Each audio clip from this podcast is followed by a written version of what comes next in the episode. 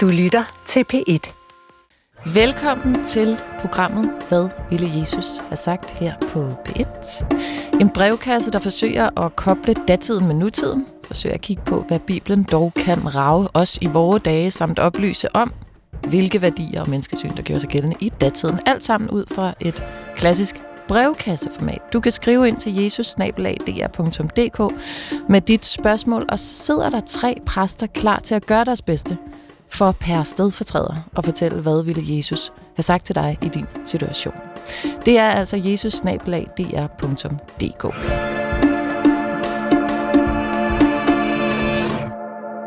I dag har jeg besøg af dig, Rikke Kraft. Du er sovnepræst i Sønderby og Kærum Kirker på Fyn. Velkommen til dig. Tak. Du har også været her før. Det er sådan, at alle præster, der øh, er her, de går igen, så man lige kan lære jer lidt at kende. Fordi I er også meget forskellige, faktisk. Det vil man nok også opleve i dagens udsendelse. Sara Augen, velkommen til dig. Øh, du er fra Søborg Kirke ved Gilleleje. Er det for meget at kalde dig en feministisk præst? Mm. Altså, det, jeg ser det ikke som noget negativt. Jeg tænker, Nej. at feminismen, det handler der om øh, ligestilling for alle, så det Så det, jeg, det, det, det er du ikke bange for at sige? Nej, som om, at det er et skældsord. Nej. Det kan jeg da ikke se noget. Hvorfor opfatter du det som et skældsord? Ja, det, det, det er Preben Kok, der kommer ind her fra venstre side. Hvor gammel er du, Preben? Snart 75. 74. Er du feministisk Ja. præst?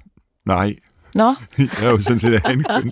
men det kan man nej, da sagtens men være feministisk. handler Du vel går om- vel op Jamen, men jeg, jeg, jeg har bare aldrig tænkt på, at, at, at, at det skulle være et skældsord. Og det Men- men- men, tror jeg ikke, Ja, du har okay. be, øh, gået... Men ikke længere. Altså, det var det engang. Altså, Ja. er, er det det stadigvæk? Det, må, Det må man sige, ja. Nå, okay. Men vi kan jo beslutte, at det skal det ikke være mere. Ja. Kunne man ikke sige det? Jeg er blevet for gammel til at synes, det er et skældsord. Og du er vel feminist ud fra, at du som præst synes, at alle er lige værdige. Det synes jeg. Ja. Velkommen til dig også, Er Preben. det, er det kun feminister, der synes det? Nej, men vi har bare taget lidt patent på at synes det. Okay, er det i orden? Det er markedsføring. Ja, okay. Jamen, det kan jeg lide. Jeg er gammel købmand. Men er det i orden? Jeg synes faktisk, det er helt i orden. Okay, I, i navnet af at brænde patriarkatet. ja. Jamen, tak for Tak for, tak for introduktionen. Preben Kok, velkommen til dig, som sagt. Du er tidligere sovnepræst i Engum Kirke ved Vejle, og så har du været sygehuspræst Ja. på Vejle sygehus. Ja. Vi skal øh, forbi noget sygdom i dag, faktisk. Du har jo så talt rigtig meget med folk, der har været syge. Vi skal både øh, møde en kvinde, som er kronisk syg og kun i midten af 30'erne, øh, og synes, det har lavet hendes liv virkelig meget om. Den her bevidsthed om dødelighed, det er ikke noget, som vi sådan trives med mm. som mennesker helt generelt, og hun gør i hvert fald ikke. Mm. Og så skal vi møde en, som ikke, hvad vi ved af, er syg, men er bange for at være syg. Og det kan altså være åbenbart næsten lige så invaliderende. Det her, det er, hvad vil Jesus have sagt på P1? Velkommen til. Jeg har fået en meget... Øh, kender, I, kender I den genre, der hedder kærlig kritisk? Ja, meget kærlig kritisk mail fra en lytter, der hedder Sandra. Øh, det er en mail, der sådan, øh, i tale sætter problemet ved det her program, så lad os starte med det. Kære Iben, måske vil du blive irriteret eller amuseret over en amatørteolog, som våger at gætte med om Jesus. Så vil jeg bare sige nej, velkommen til. Måske er mit syn på spørgsmålet lidt fundamentalistisk, altså det her med, hvad vil Jesus have sagt? Jeg har øh, oplevet Jesus svar, men i modsætning til i en brevkasse, så har jeg oplevet det som et livs omvendelse. Hun skriver, hun har læst i Bibelen, og hun har sin erfaring fra sit lange liv. Jesus, oplever jeg, giver ikke råd. Jesus er et valg. Det er et valg at stole på ham eller ej. Han siger, at han kan og vil hjælpe en, hvis man stoler på ham. Man får måske intet direkte svar med det samme, men man ved, at man er blevet omfavnet og elsket. Det hun skriver, Sandra her, det er jo, at vi kan ikke spørge ham. Det er ikke øh, muligt at bede om råd. Det er kun muligt at være i ånden. Så kan det her program jo ikke lade sig gøre, og det, øh, det kunne jeg da godt tænke mig, der var nogen, der havde sagt til mig for tre måneder siden, da vi startede. Hvad tænker du om Sandras mailpræben? Altså, øhm, jeg, jeg, jeg er fundamentalt enig i, øh, i, i grundlaget i det øh, at, øh, at Jesus giver ikke råd, øh, og derfor så øh, øh, er det også, øh, når man spørger, hvad vil Jesus have sagt, så er det første, han altid siger, det er, det skal du ikke være alene med. Altså han inviterer ind i en samtale, som man kan blive klogere af. Øh, jeg er også fuldstændig enig i, øh, at, øh, at øh, når man taler med Jesus, så taler man med en, der elsker en, øh, øh, i et sådan omfang, som ingen andre mennesker kan, eller som ingen mennesker kan, kan elske en i. Så, så, så det, det, det er det øh, rum, vi taler ind i. Øh, og, øh, og om man så skal øh, afgøre sig for det, eller, eller man ikke skal, det er lidt mere usikker på, fordi jeg, med, med min tro, men altså, mennesker har jo forskellige tro på det her område, og det er også derfor, der er forskellige kirkelige retninger. Men øh, med min øh, tro, der, der tror jeg ikke, at Jesus stiller krav til os, som han ikke også hjælper os med at opfylde, hvis de er vigtige. Mm. Jeg tror ikke, han lader nogen i stikken på den måde. Men, øhm, men det at sige, hvad vil Jesus have sagt, det tror jeg egentlig en ordentlig bonde og fisker gjorde for fem generationer siden og tidligere. Og jeg synes, det er et fantastisk spørgsmål, for jeg spørger dig igen og igen, kan jeg vide, hvad Jesus vil have sagt her? Fordi Jesus meget ofte giver et andet svar, end det samfundet giver. Øh, og, øhm, og jeg, har, jeg har sat mennesker til at tale med Gud i 50 år efterhånden, og, og har jo også selv gjort det. Og igen og igen og igen og igen fået noget ud af det, som man ikke havde regnet med. Altså det åbner til en ny side, øh, fordi det kommer fra et andet øh, felt. Så, øh, så øh, det her spørgsmål, øh, programmet har som overskrift, det er alle tiders, øh, og, og, øh, og jeg tror, at den eneste, der kan elske os fuldstændigt, det er Jesus. Rikke, kan man spørge Jesus til råds? Altså, Jesus tog udgangspunkt i de enkelte øjeblikke. Øh, der kommer en lovkyndig til Jesus og spørger, hvordan kan jeg øh, arve evigt liv? Og der kommer øh, Jesus som en lignelse. Han svarer jo ofte i lignelser, som vi må spejle os i. Den barmhjertige samaritaner, hvor han jo fortæller om den nødstede, der ligger på vejen, og der kommer en præst forbi, som går langt udenom, for han er på vej til templet, og der må man ikke være uren, så hvis man har rørt ved en død eller ved blod, så må man ikke gå i templet. Tempeltjeneren gør det samme og går udenom, og så kommer den fremmede samaritaneren, og han løfter den nødstede op, bærer ham til et herberg og sørger for ham. Og så spørger Jesus den lovkyndige, hvem af disse tre var øh, denne nødstede mands næste? For det er det, som den lovkyndige skal finde ud af, hvem er som min næste, har han spurgt. Og så svarer den lovkyndige, den som viste barmhjertighed. Jesus siger til ham, gå du hen og gør lige så. Altså, her er der en helt konkret situation, hvor Jesus han beder ham om at gå ud og handle. Så på den måde kan man sige, valget ligger så i at tro på, om Jesus har den myndighed, som han siger, han har. At han øh, taler på Guds vegne. Mm. Så der ligger et valg. Og så kan man også overveje, om valget øh, egentlig er der, fordi troen er nådegave. Ikke? At vi kan arbejde på at, øh, og vi kan arbejde hen mod en tro, altså at åbne os for, for den, øh, for den øh, virkelighedsforståelse. Men der vil også være mennesker, som simpelthen som ønsker den, troen, men som ikke kan finde den, eller ikke når den. Øh, der tror og håber vi andre så, eller nogen andre, at den stedfortrædende tro kan træde kraft. Ikke? Det er vel i virkeligheden en kerneopgave som præst? Så? Ja, bestemt, og det giver mening at være stedfortrædende i, i troen. Og på den måde, der kan man sige, at troen er et rum, vi er i. Det, det, så langt er vi helt enige med Sandra. Det er en tillid, eller ja, en tro er jo bare det bedste ord, øh, og et håb. Men derudover, så kan man faktisk godt søge svar eller råd og eksempler på de råd eller svar, de kunne ligge i nogle af de her lignelser, som du er inde på, Rik. Ja, og synet på mennesket. Altså det er etiske overvejelser. Hvad er et menneske? Hvad er et menneske værd? Ikke? Og i dåben får vi vide, at vi er værd at elske. Det er virkelig den sværeste opgave, synes jeg, som kristen, at blive ved med at tro på, at man er det. Kan jeg virkelig være værd at elske? Mm. Altså at modtage, at tage imod. Mm. Sarah Augen, kan man spørge Jesus til råds? Jeg har faktisk gået rundt og tænkt over, om man overhovedet kunne det, og er præmissen for det her program egentlig, øh, altså er det egentlig okay?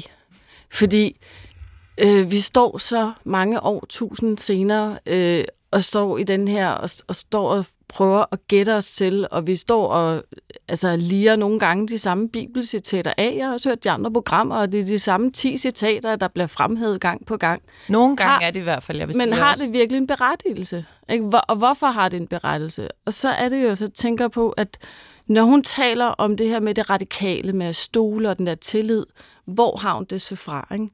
Øh, en af teologiens opgaver, det er jo netop at, at vi hele tiden øh, arbejder og masserer på de her gamle skrifter. Man kan sige, at det er en utrolig øh, god bog, som er lidt dårligt skrevet en gang imellem.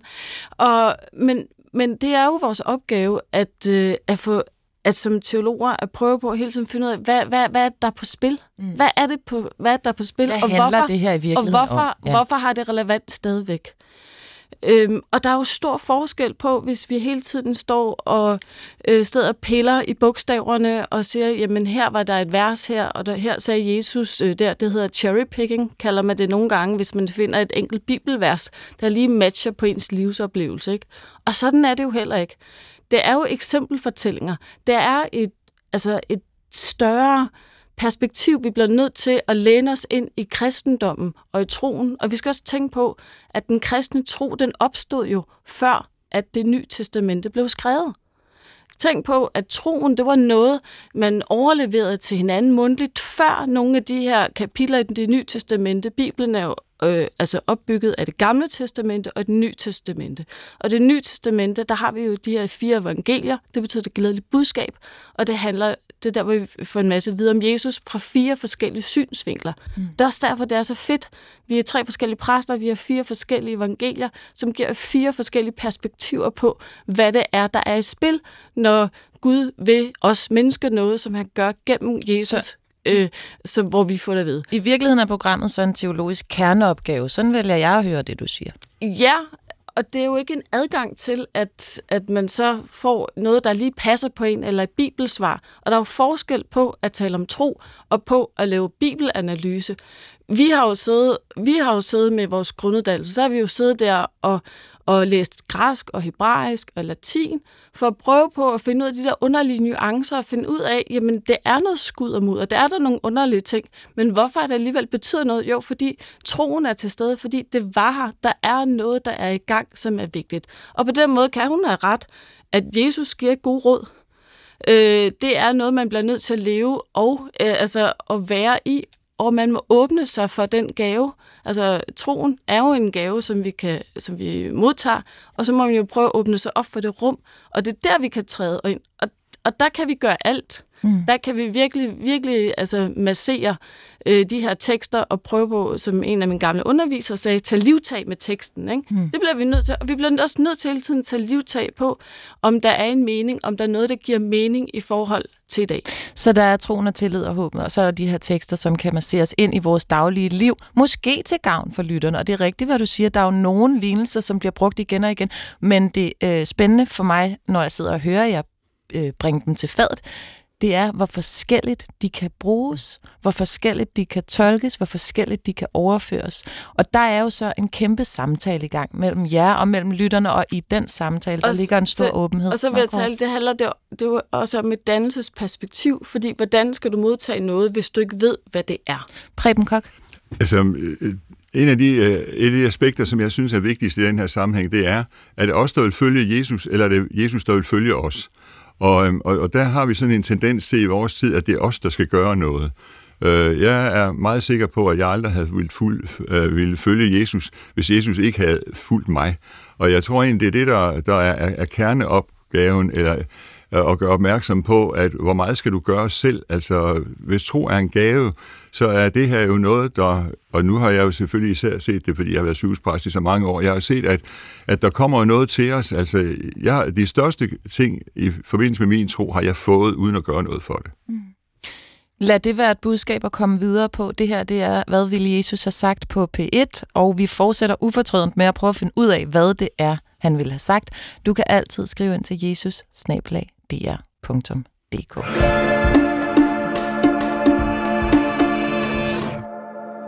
I studiet med mig er Rikke Graf, Sara Augen og Preben Kok. Kære Iben og de tre præster. Først og fremmest tak for et godt program. Jeg vil gerne høre jeres tanker om, hvad Jesus ville have sagt til mig i min livssituation. Jeg er en kvinde i midt 30'erne med en alvorlig kronisk sygdom. Da jeg var i slutningen af 20'erne, blev jeg akut indlagt, og man fandt ud af, at jeg har en kronisk nyresygdom. Før det har jeg ellers været rask, ung og sovløs, rejst rundt i verden og færdiggjort en uddannelse. Fra jeg fik en diagnose, har jeg de følgende år gået til jævnlige kontroller på hospitalet og taget en masse medicin, men derudover har jeg levet ret normalt, dog med bevidstheden om, hvor sårbart det hele er, og hvor det kan ende, med nyresvigt og dialyse eller transplantation. På mange måder har jeg et godt og privilegeret liv med gode mennesker omkring mig. Indimellem rammes jeg bare også af magtesløshed, sorg og følelsen af uretfærdighed. Mens mine veninder bliver gift, stifter familie og bekymrer sig om deres karriere og arbejdsliv, så har jeg en syg og træt krop og bevidstheden om, at jeg inden for kort tid skal indstille mig på, at mine nyere svigter. Måske det et halvt år, måske det fem år. Jeg bliver nervøs for, hvad der venter mig. Jeg er bange for at blive ensom og føle, at jeg blot overlever, men ikke lever.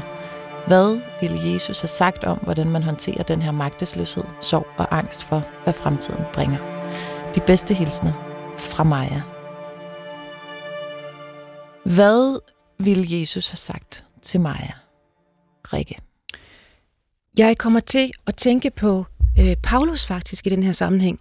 Paulus han er ivrig kristenforfølger, og han, han, er, han fnyser, står der. Han er rasende og fnyser. Altså han vil øh, de kristne til livs, og han drager fra Jerusalem til Damaskus.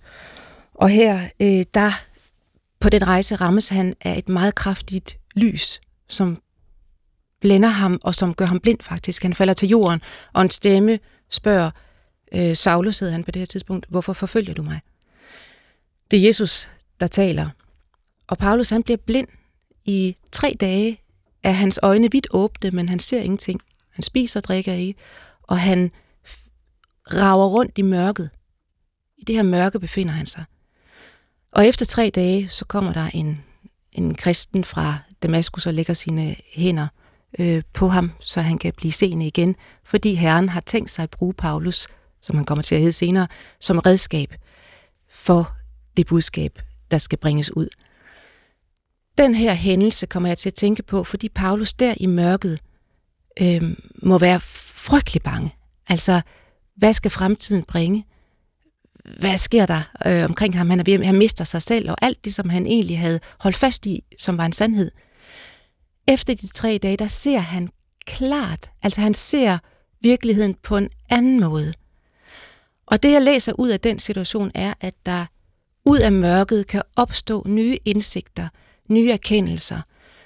En, en måske i virkeligheden en sådan øh, forandret virkelighedsforståelse. Der kan vokse en taknemmelighed ud af, af en situation, som er mørk. Altså det, som man før tog for givet, bliver pludselig noget, som man øh, kan glæde sig over. De små ting, nogle andre ting. Et andet perspektiv på tilværelsen. Det det, det øh, den, den, øh, den oplevelse, jeg kom til at tænke på, og som jeg, og som jeg øh, når Maja fortæller om det her, øh, godt kunne tænke mig at give hende en, et håb om, at der ud af den livssituation, som har forandret sig for hende, kan opstå noget nyt, som hun ikke selv altså kan sige mig sig selv, eller selv regne ud, eller planlægge, men noget, der kan opstå for hende. Men i den fortælling, du giver øh, her med Saulus, der bliver til Paulus, der opstår, der er dog en helbredelse også i det, ikke? Jo, men i, i Bibelen vil de egentlige helbredelser altid være noget med at øh, se klart. Altså det er ikke den egentlige sygdomshelbredelse, der er i fokus, men, men det at stå, hvad skal man sige, ansigt til ansigt med Gud, eller altså øh, søge øh, det Guds rige. At man overkommer det åndeligt ja, at man og får hjælpen til det. Ja, ikke? Altså at man simpelthen øh, øh, ser det, som Gud vil sige os. At, at han er med os, som Preben sagde før, at vi ikke er alene der. Der findes en meget sød legende, synes jeg, om en mand, der har levet et langt liv. Han ser tilbage på sit liv sammen med Gud, som fodspor i sandet langs øh, stranden. Der er to sæt fodspor, som symboliserer mandens øh, liv, og, og Gud, der går ved siden af ham. På et tidspunkt er der kun et sæt fodspor. Og så siger manden bebrejdende til Gud, hvor var du, da jeg havde det allermest svært? Og så svarer Gud ham, for det, i den periode i dit liv, der bar jeg dig. Det er til tro og til håb og til trøst. Preben, det her, det er jo øh, ned ad din alley, kan man sige. Du ja. har jo lavet en bog, der hedder Skæld ud på Gud. Ja. Øh, hvad tænker du, når Rikke genfortæller den her øh, leg- for, ja, legendefortælling, anekdote omkring de Al- to sæt fodspor i sandet? Altså, jeg, jeg, jeg, jeg, jeg tænker, at, øhm, at, at jeg vil gerne sige noget til øh, stedet imellem øh, der, hvor den begynder og, og der, hvor den slutter. altså, hvordan er man i den der mellemperiode? Fordi, øh, fordi det, øh, det er jo rigtigt, at, at det håb, øh, det... Øh, det er, er, er vigtigt at, at have for øje, men øh, jeg har faktisk selv lidt af en nyere sygdom, som heldigvis er gået over. Så, så det, vi får beskrevet her, øh, er bestemt noget, jeg kan genkende til, og også fra mit arbejde. Og når man er i det, så er det jo meget svært at se, at, at det her det kan være anderledes. Men der, der er det vigtigt for mig, at, at Jesus siger, kom til mig, alle som er trætte og tynget af byrder, det er vist noget andet i den nye oversættelse, mm. og jeg vil give jer hvile. Øh, og, øhm, og, og, og det, der er det vigtigste for mig, det er, at når vi oplever de der ting, som er så uretfærdige, så har vi lov til at klage over det. Og øh, jeg er så taknemmelig for, at vi i dåbsordene siger, at hvis ikke vi modtager Guds rige ligesom et lille barn, så kommer vi ikke ind i det. Og hvordan modtager små børn? Ja, de skriger, når de ikke har det godt, og de smiler, når de har det godt. Og det vi får lov til, øh, det er, at vi i forhold til Gud aldrig skal være pæne og aldrig skal være reflekterede. Og øh, når vi har det aller, aller værst, så er der et sted at synge klagesange. Og der er en psykologisk grundlov, der siger, at følelser, du retter mod den rigtige, kan forløses. Men følelser, som du ikke retter mod den rigtige, vender tilbage som en tyngde, i værste tilfælde som angst og depression.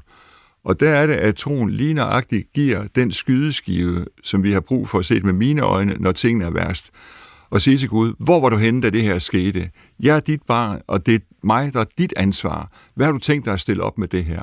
Altså på en eller anden måde få reageret på situationen. Altså tro giver os en måde at reagere på situationen på, som ingen andre tillader os. Mm. Og det at få fat i den ærlighed, det er i hvert fald det, der har været har været en lettelse for mig, når jeg har været i de situationer, og det har også været en lettelse for andre. Og det er jo faktisk lige præcis det, som personen i din fortælling gør, Rikke, at sige, hvorfor var din fodspor ikke ved siden af mig i den her periode? Jeg spurgte faktisk Maja, nogle gange så skriver jeg lidt med folk, der skriver ind, for lige at få klarhed over situationen. Spurgte jeg, om hun ville beskrive en situation, som viste kontrasten til det liv, hun havde inden, at hun fik sin diagnose.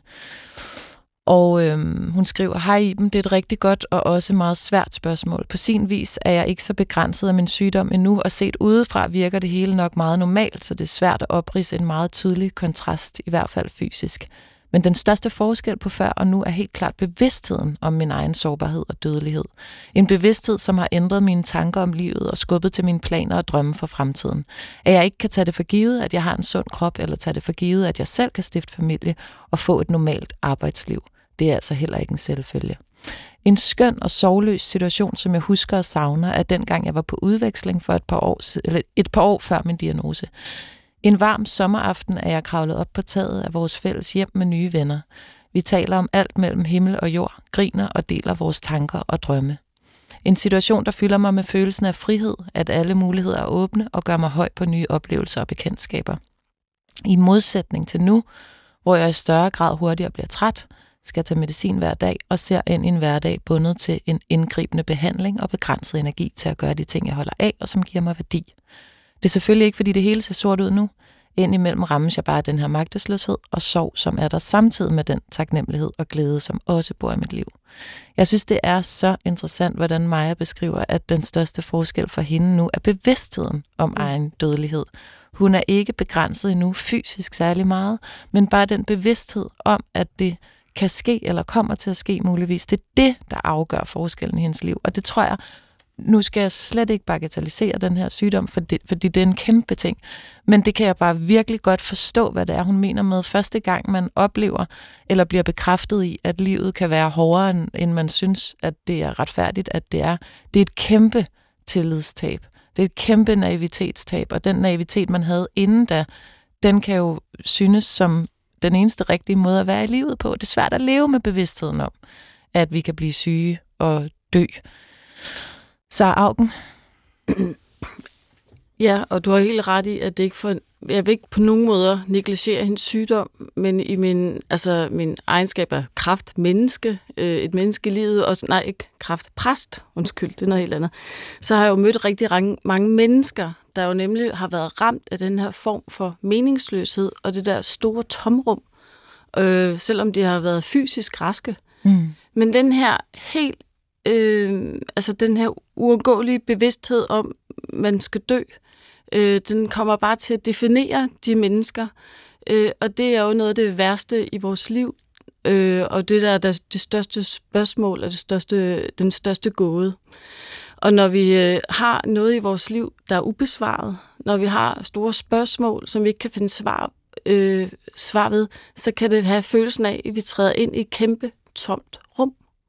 At vi træder ind i et sted, hvor der er ingenting, hvor der er intet, og hvor der er bare bundløst. Og så er det jo, at den her, altså, den der følelse af ingenting, den sniger sig ind lige helt ind i hjertekuglen. Og øh, det er der jo nogle øh, filosofer og, og, og mennesker, der har arbejdet med, som jo også har både erkendt det. Der er jo både Søren Kierkegaard, og så det, der hedder Heidegger, som taler lidt om det her med, at, at den her erkendelse af, at vi, vi vågner øh, simpelthen lige pludselig og ved, at vi skal dø, det er jo blandt andet også det, der er med til at definere os som mennesker. Mm. Og så er der muligheder for, at nogle gange vi er distraktion. Mm, at glemme det. Glemmer det. Mm. Ikke? Ja, for det sker vel første gang, når man er 6 eller 7 år, så kan man ligesom glemme og, det. Og så, og så kan man sådan tage det lidt væk fra sig, ikke? Så, så, det, så bliver det ud af sig selv.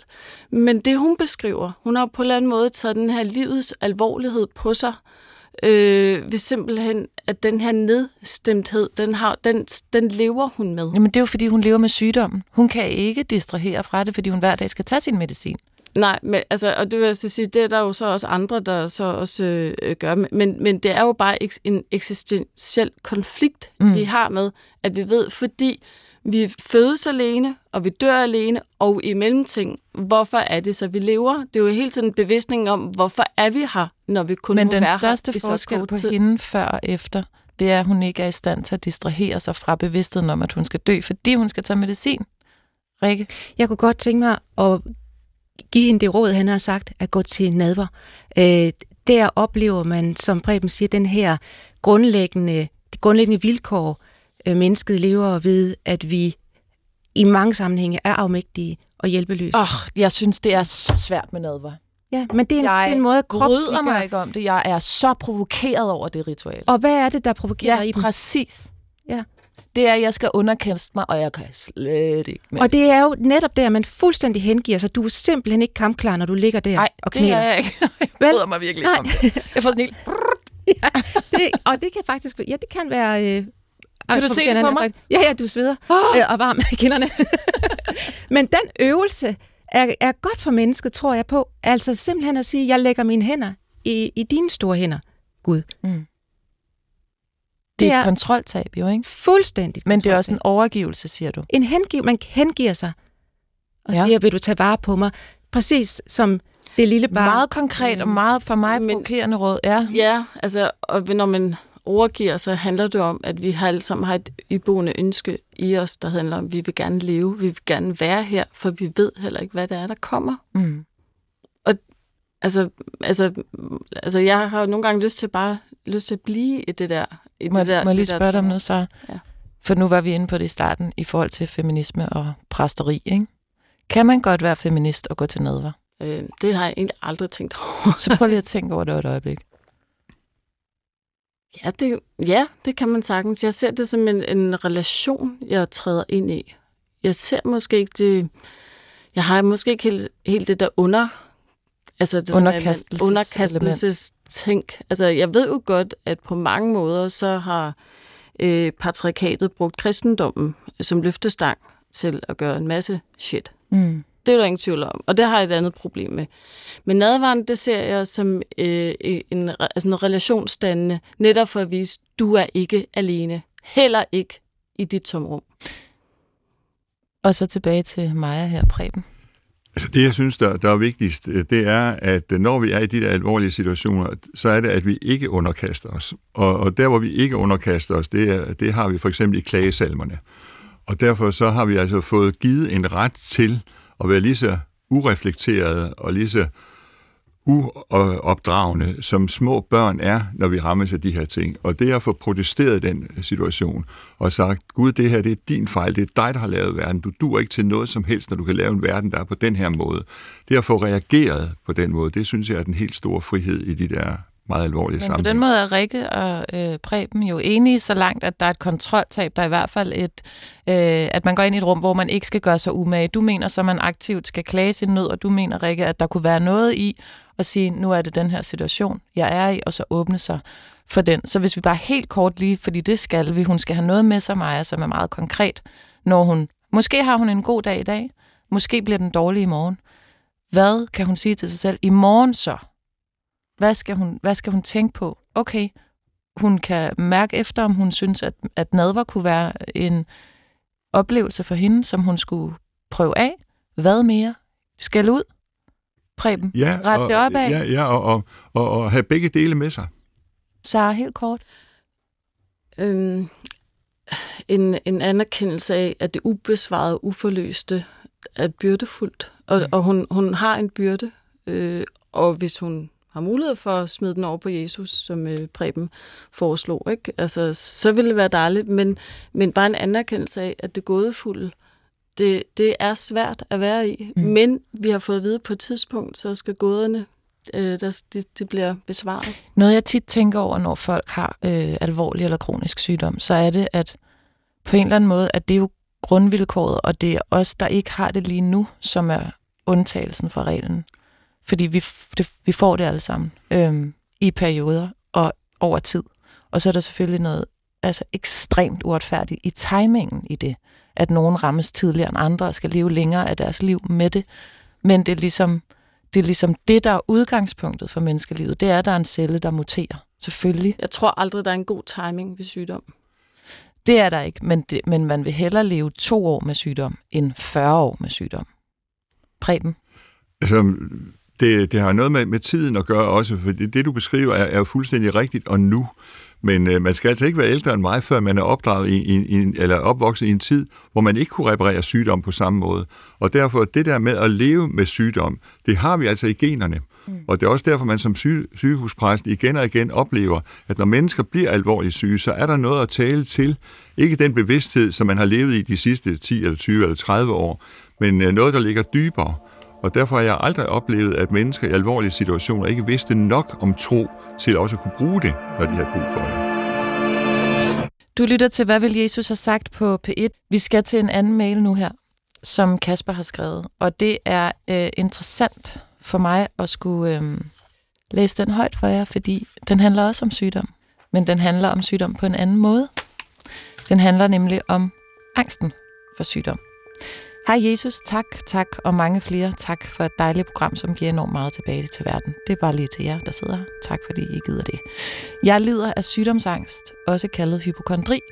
Det har jeg lidt af i mange år, og i nogle perioder er det så slemt, at det styrer mit liv nærmest fuldstændig. I de perioder tænker jeg stort set ikke på andet end sygdom, og jeg går med en konstant frygt for, at jeg fejler en eller flere alvorlige sygdomme. Jeg er i en periode lige nu, hvor sygdomsangsten er voldsom, og jeg er nået til et punkt, hvor det er ved at overtage mig og mit liv.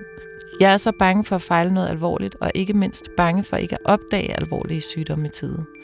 Jeg tror, at det bunder i en frygt for at miste kontrol med mig selv, hvilket fører til et konstant fokus på min krop og kroppens signaler. Timevis af egenundersøgelser og et utal af lægebesøg. Det smerter mig så forfærdeligt meget, for jeg elsker livet, og jeg har alt at leve for. Jeg har verdens bedste familie, min drømmekvinde til kone og mit livs lys i min søn og en mere på vej. Jeg har et godt job og alt, hvad et menneske kunne ønske sig af kærlighed. Terapi har ikke virket som mere end et plaster på såret, og medicin kan være næste skridt at prøve af. Men jeg tror på, at det også skal komme indefra. Jeg vil så gerne have det bedre, så jeg kan være til stede og leve det her vidunderlige liv, jeg er blevet givet, i stedet for at leve i angsten. Oven i det kommer den dårlige samvittighed over for dem, der faktisk har noget reelt at bekymre sig om. Det kunne fx være Maja fra den tidligere mail. Og min følelse af at være en byrde for de, der indimellem skal lytte til mine bekymringer. Måske I kan hjælpe mig med at forstå, hvad Jesus ville have sagt til mig. Kærlige hilsner fra Kasper. Preben, du siger, at hovedmedicinen til sygdomsangst, som du selv har lidt meget af, det er tro. Ja, altså for, for nogen er det det. Altså fra jeg var 18 til jeg var 46, der var jeg i Kaspers situation. Og to gange to år har været ret forfærdelige. Så jeg, jeg genkender i allerhøjeste grad det, Kasper siger her.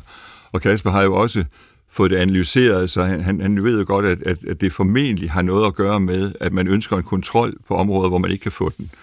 Det har det i hvert fald været for mit vedkommende, og det har det også været for mange af de mennesker, jeg har mødt som sygehuspræst, der har lidt af de her ting. Og derfor så øhm, er der nogen af os, der kan bruge, altså vi, vi, vi, kan jo, vi er jo forskellige på de her områder, og det, det jeg har kunnet bruge på det område, det er, at når det har været aller værst, så har jeg lagt mig i min seng med min dyne over mig, og lagt mig i fosterstilling. Og så har jeg sagt til Gud, Gud, nu lægger jeg mig ind til dig. Nu skal du passe på mig. For på den måde at lægge en kontrol fra mig. Øh, fordi det, der meget ofte er problemet i de der situationer, det er, at man netop ønsker at få kontrol der, hvor man ikke kan få det. Og derfor så er det at kunne lægge kontrollen fra sig, medicinen. Men, men man kan jo godt få, og det er jo det, der er svært. Jeg tænker tit ved mig selv det der med, der hvor Gud giver mig styrke til at ændre de ting, jeg kan ændre, og acceptere de steder, jeg ikke kan ændre. Det er sådan noget, der hjælper mig i forhold til klimakrisen, for eksempel. Men problemet er, at du kan jo godt gøre noget. Det er jo, det, det er jo en løgn, det der med at sige, ej, men der har vi ikke kontrol. Han kan jo godt undersøge sig selv og sin egen krop. Ja, og det kan man gøre i et væk. Og i det øjeblik... Måske vil han finde noget vigtigt.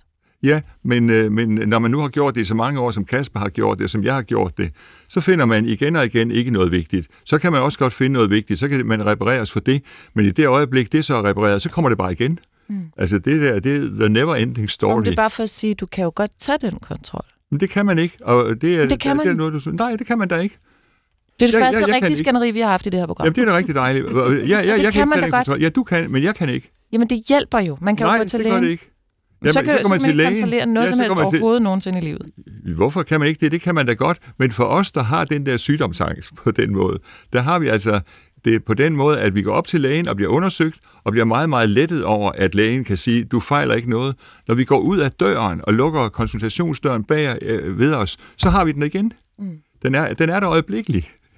Og, og det kan man altså ikke tage kontrol over. Øh, det kan andre godt sige, at man kan tage kontrol over. Altså den last, man ikke selv har, den er jo altid nemmest at slippe af med.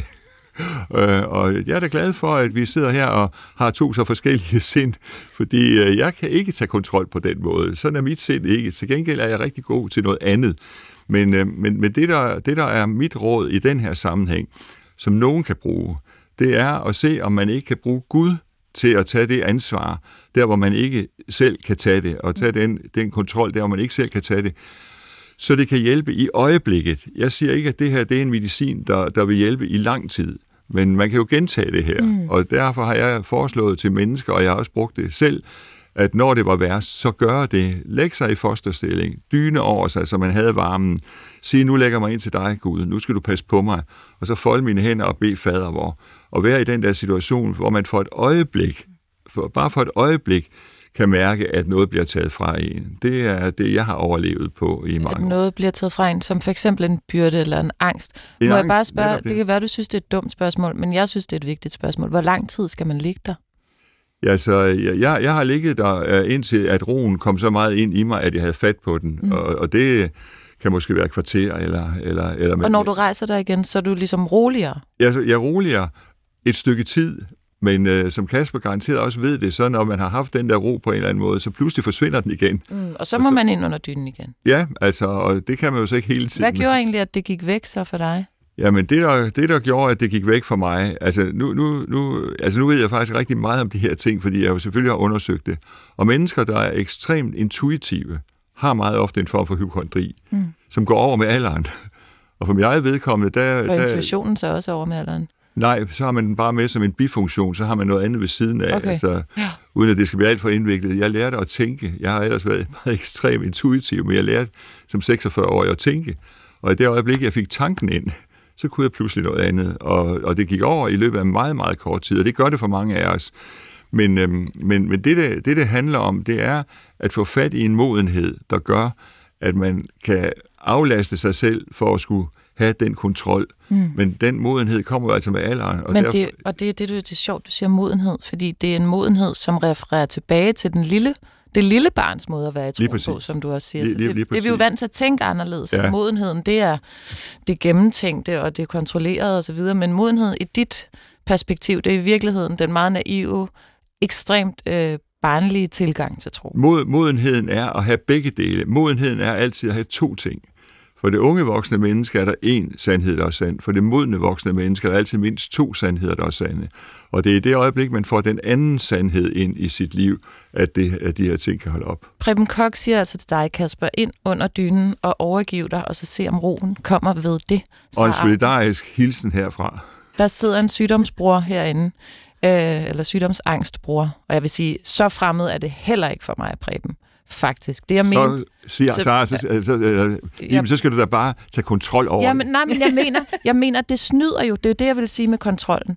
Det er, at man siger, det her har jeg ikke kontrol over. Men, men, men samtidig ligger den kontrolmulighed der faktisk, fordi man, skal, man kan opdage sygdom. Så der ligger jo en, et løfte halvt om, at du faktisk kunne forebygge det her. Jamen, jamen det, det kan man forebygge, men det her har ikke noget med forebyggelse at gøre, fordi det her det er en sygdom i sig selv. Mm. Går du igen? Sara Augen, hvad vil du sige til Kasper, som lider af sygdomsangst? Jeg vil spørge, om han er blevet venner med sin angst. Øh, nogle gange kan der være en angst for at miste sin angst, øh, når den er blevet sådan en fast øh, altså, følgesvend i ens liv. Øh, så kan det være en meget uoverskuelig ting at, at, at slippe den igen. Øh, og han kender jo den her sygdom rigtig, rigtig, rigtig godt, og den er jo med til at definere ham også på noget rigtig, rigtig skidt, og, og det læser han jo, han jo virkelig øh, lider af det. Han har jo fået en sygdom, øh, mm. selvom det er det, han, selvom ja. han er, er bange for det.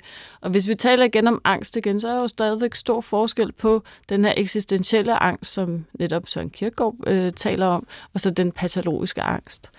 Og den patologiske angst, det er jo den, som lægen nu er i gang med at prøve at sige, der er måske en mulighed for, at den her medicin kan hjælpe dig.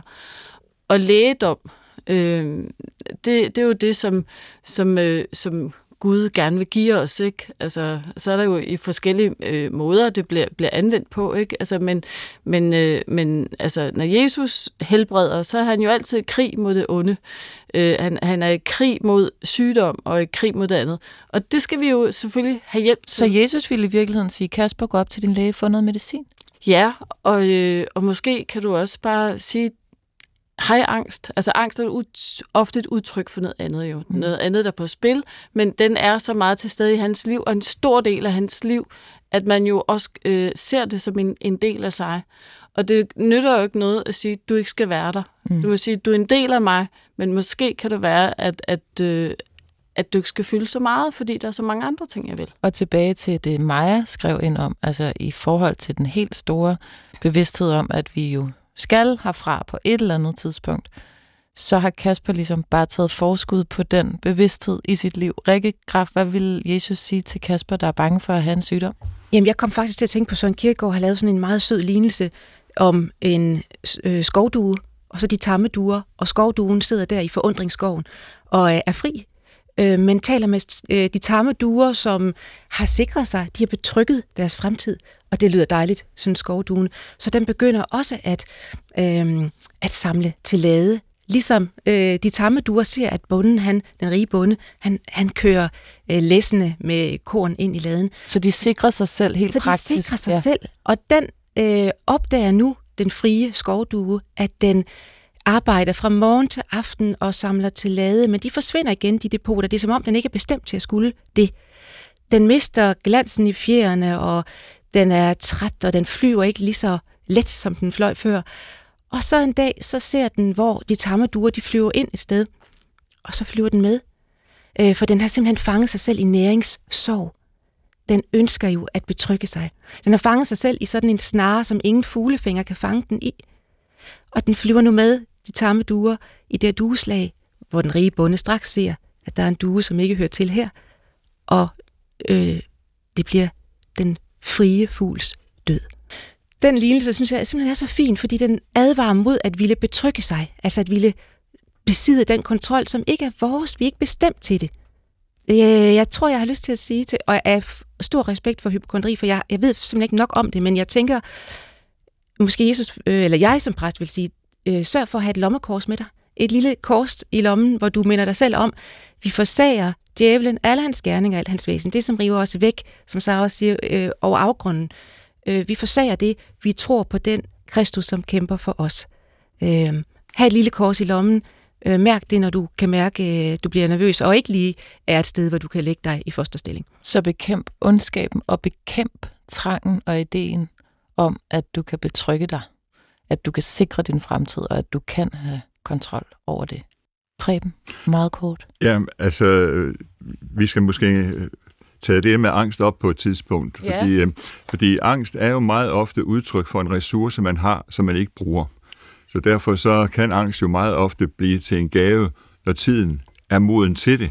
Men, øh, og det, jeg siger altid til mennesker, når jeg møder mennesker, der har angst, spændende, nu skal vi til at gætte gåder, men nogle af de gåder kan vi altså først gætte om 20 år. Præcis.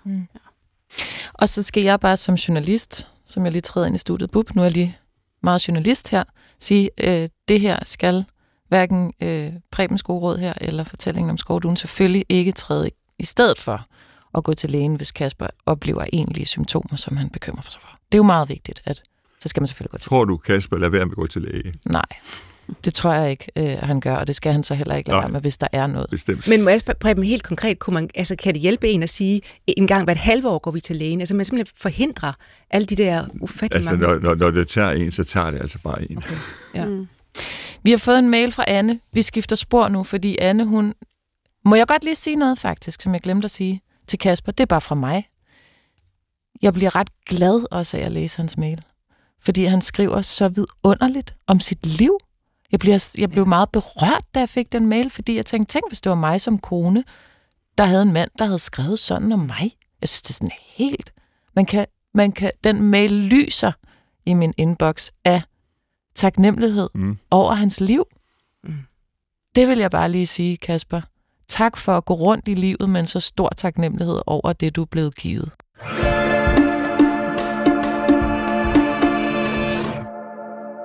Lytter til, hvad vil Jesus have sagt på P1. I studiet med mig er Sara Augen, Rikke Graf og Preben Kok. Tre præster, der forsøger at give dig svaret på, hvad Jesus vil have sagt til dig i din livssituation.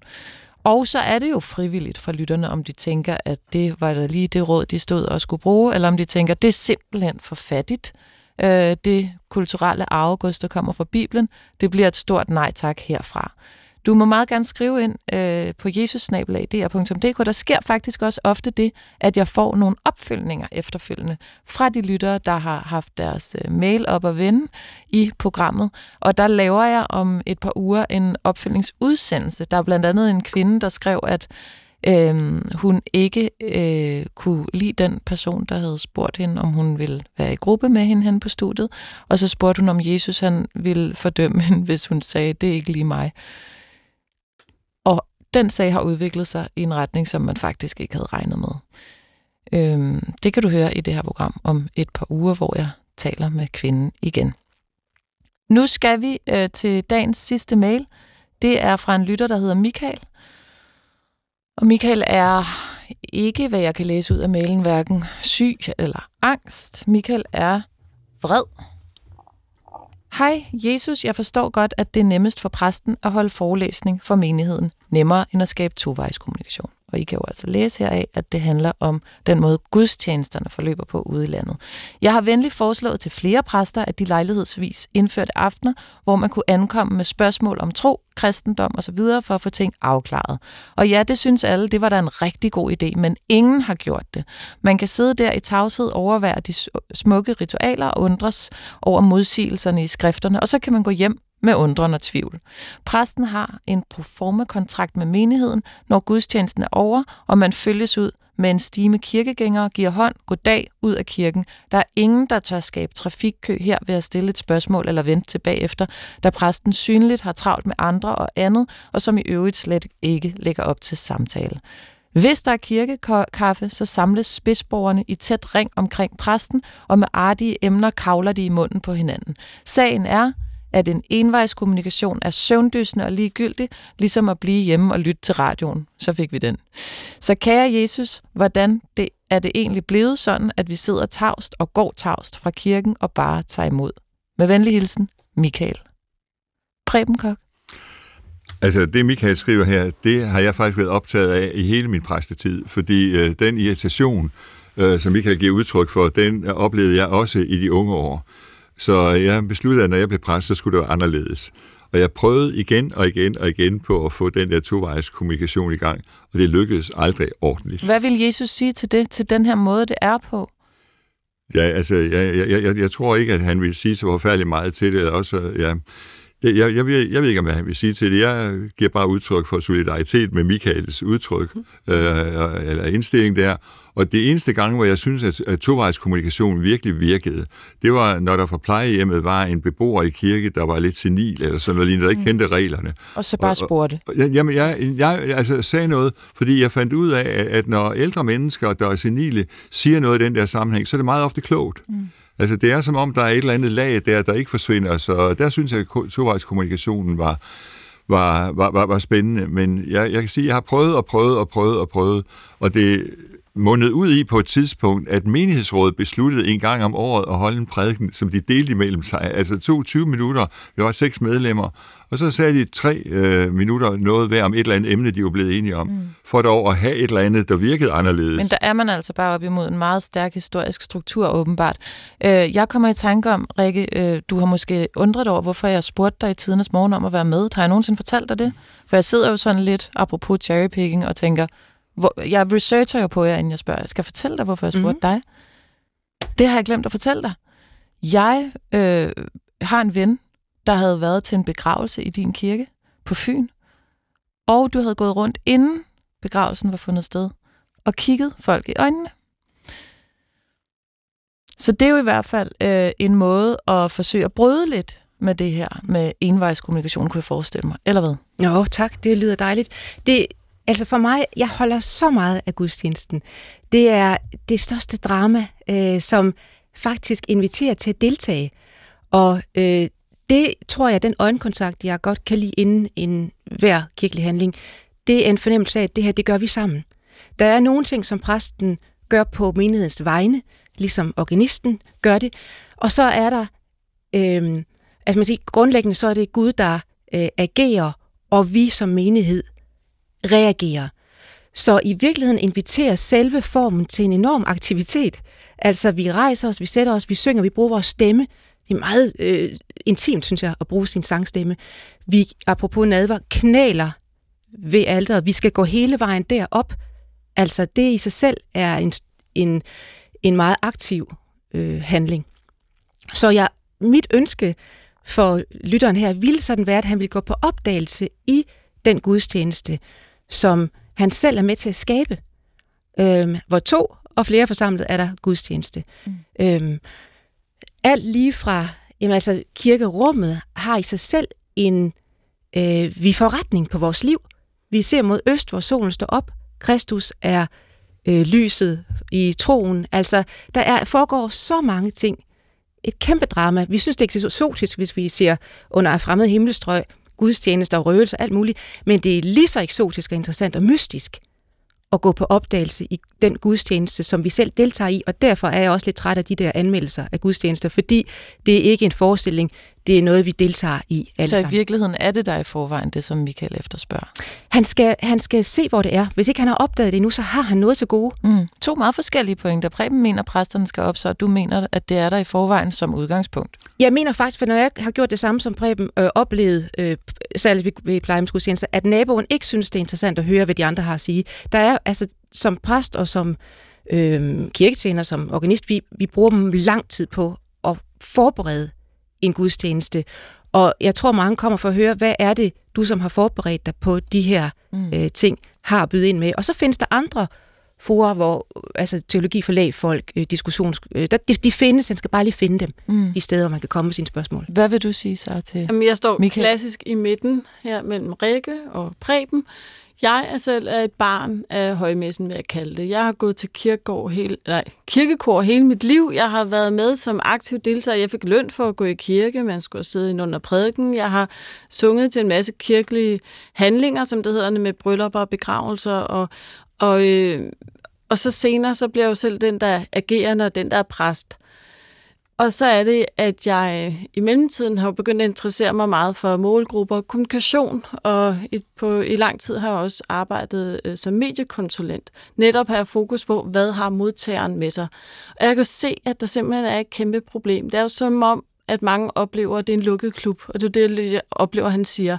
Det er indforstået rum, det er indforstået øh, øh, snak, der gør. Der er ikke noget, man får ikke noget til igen, øh, for, for igen, og han føler sig udelukket og svært ved at komme ind i det der interne fællesskab. Og det kræver rigtig meget mod at skulle sådan prøve at bryde en kode. Altså, jeg har også været til en fodboldkamp, eller øh, gudene skal vide til den 1. maj, hvor jeg ikke ved, der skete, når folk begyndte at rejse op og råbe og sådan noget. Og følte mig så fremmed følte mig så fremmed. Og det var helt tydeligt, at der var nogle andre ritualer i spil, og jeg, jeg magtede det ikke rigtigt, så derfor så trak jeg mig igen.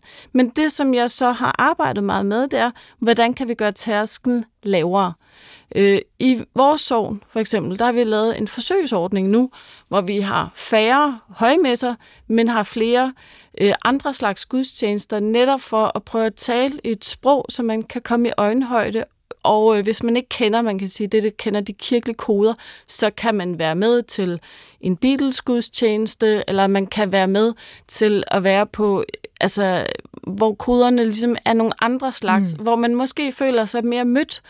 Øh, og der er også noget, der har langtidseffekt af det, for det betyder, at man tør komme igen, og, fordi man måske bliver mødt med et sprog. Det er stadigvæk med prædiken og bøn, øh, og det ene og det andet. Men måske så har jeg prøvet at lave tasken lavere. Det er stadigvæk med forkyndelse, men i øjenhøjde. Og et andet sprog. Jeg kunne godt tænke mig at følge Michaels rejse på øh, Folkekirkens sti. Er det noget, som, øh, som øh, er de her ting, I, I siger til ham nu, noget han vil følge og prøve af? Hvis det er det, Michael, eller hvis du synes, det var et skidt svar, så øh, skriv ind til jesusnablag.dk. Så vil jeg gerne følge øh, Michael som forsøg. Helt meget, meget ultra kort, Sarah. Meget kort. Jamen, han har jo ikke fået svar, fordi han er jo blevet mødt med et nej, og det er jo det, som jeg er lidt nysgerrig på. Hvad kan han finde i Aarhus? Skal vi hjælpe ham med at prøve at finde et sted, mm. hvor, han kan, hvor han kan blive mødt? Fordi handler det om, at han vil udforske, hvad der står i Bibelen, eller handler det om, okay. om at han har det svært ved den måde, at der er gudstjeneste på. For det er jo det er, det er lidt svært at lave om på Godt, så det, du i virkeligheden siger, års, at du øh, spørger Michael, vil han, øh, vil han udforske eller vil han klage sin nød? Og hvis han vil udforske det, så skal vi hjælpe ham her i programmet. Ja, ja, helt klart. Og, og klagelsen og ledelsen, den er, den er der mange, der, for, øh, altså, der kan føle, vi, vi kender han, der har det svært ved mm. gudstjenesten. Der er mange, der synes, det er vidunderligt. Især mange præster. Michael, vi vil gerne hjælpe dig. tak, fordi I var her øh, i dag. Rikke Graf, Sara Augen og Preben Kok. Du kan altid skrive ind til jesusnabelag.dr.dk, og du kan desuden gå ind på DR Lyd, hvor du kan finde alle tidligere udsendelser. Tak fordi du lyttede med.